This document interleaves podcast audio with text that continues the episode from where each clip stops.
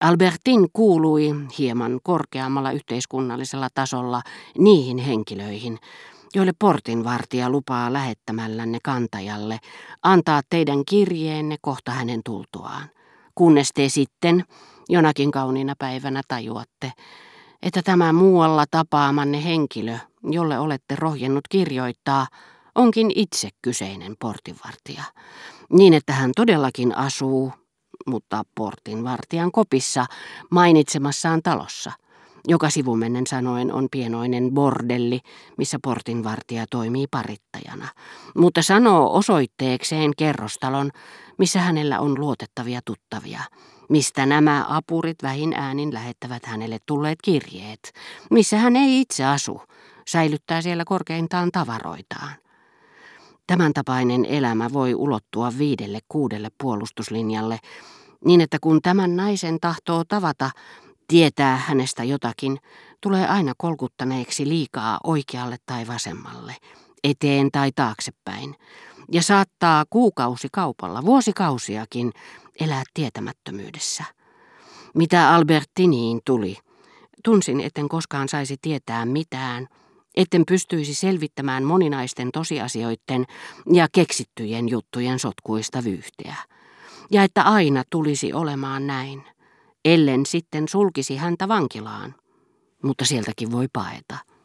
Pitäisi häntä siellä loppuun saakka.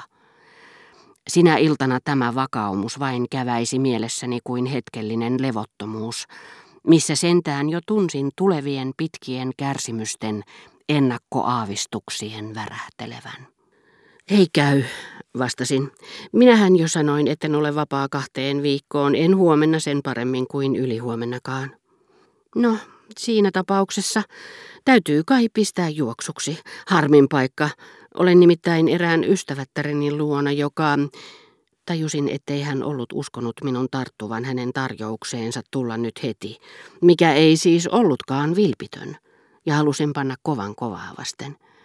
Mitä minulla on teidän ystävättärenne kanssa tekemistä? Tulkaa tai olkaa tulematta, se on teidän asianne. En minä pyydä teitä tulemaan. Te itse ehdotitte sitä. Älkää nyt suuttuko, hyppään vain ajurin rattaisiin ja olen siellä kymmenessä minuutissa. Näin näistä öisen Pariisin syövereistä, mistä se jo oli huokunut huoneeseeni saakka mitaten samalla kaukaisen ihmisen toimintasäteen.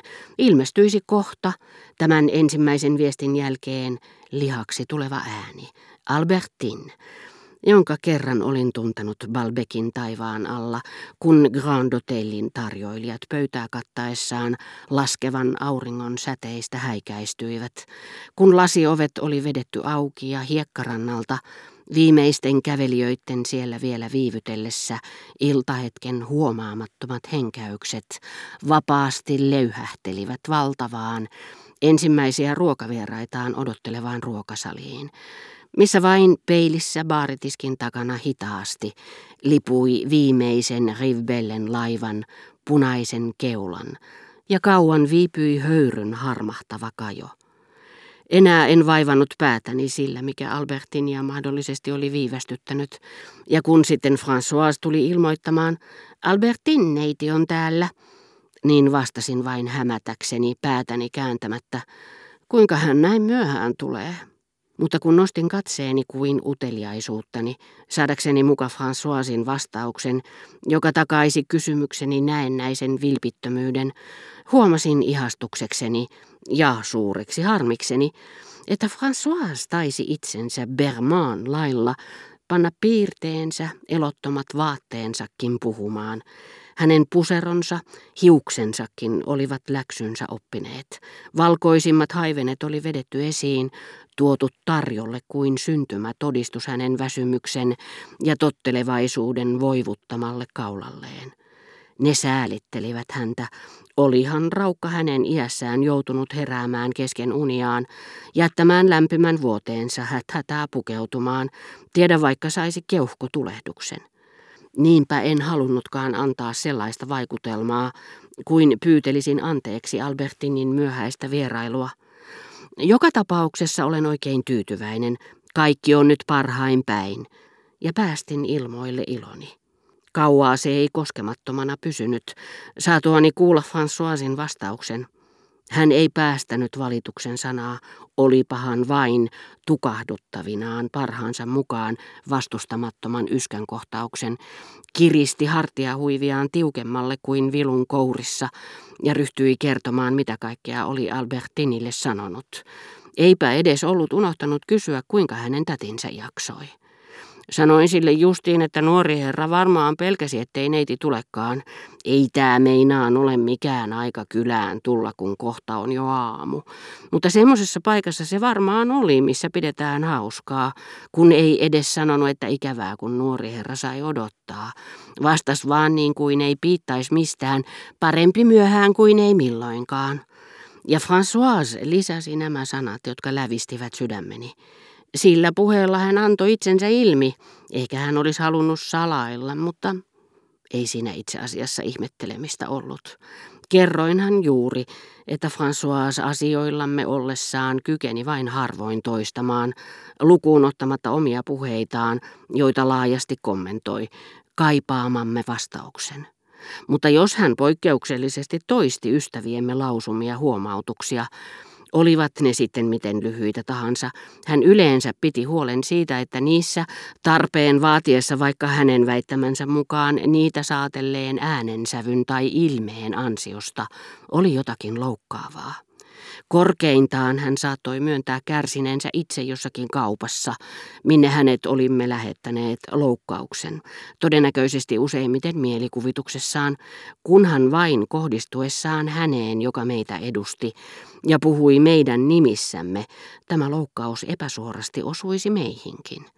Siinä tapauksessa hänelle jouti vain vastata, että hän oli ymmärtänyt väärin ja kärsi vainoharhoista, eivät hän kaikki kauppiaat sentään olleet liittoutuneet häntä vastaan. Heidän tunteistaan minä sitä paitsi vähät välitin. Niin ei ollut laita, kun kysymyksessä olivat Albertinin tunteet. Ja toistaessaan minulle ironiset sanat, parempi myöhään kuin ei milloinkaan, François herätti heti mielessäni kuvan ystävistä, joiden kanssa Albertin oli iltansa viettänyt, koska hänellä siellä oli hauskempaa kuin minun seurassani. On vaan hassu ilmestys, semmonen pieni litteä hattu ja ne suuret silmät sen alla. Omituisen näköinen koko tyttö ja siinä takissa, kun on niin koin syömä, että olisi pitänyt lähettää parsialle aikoja sitten. Nauruks pistää, kun näkee, lisäsi kuin pilkatakseen Albertin ja Françoise, joka harvoin oli samaa mieltä kuin minä, mutta halusi välttämättä tehdä minulle mielipiteensä tiettäväksi. Olin kuin en edes olisi ymmärtänyt hänen ivanauruunsa sisältyvää tahallista halveksuntaa, mutta antaakseni takaisin samalla mitalla vastasin Françoisille, vaikken tuntenut koko litteää hattua. Se, mitä te nimitätte pieneksi litteäksi hatuksi, on kerrassaan ihastuttava kapine kaikessa yksinkertaisuudessaan. Niin on, yhtä tyhjän kanssa, tokaisi François niin, että tuli tällä kertaa ilmaiseeksi suoraan syvän halveksuntansa. Silloin minä hartaasti ja lempeällä äänellä, jotta valheelliset sanani vain eivät tuntuisi kumpuavan kiukustani, vaan itse totuudesta, lausuin Françoisille, mutta hunajaisella äänellä nämä julmat sanat.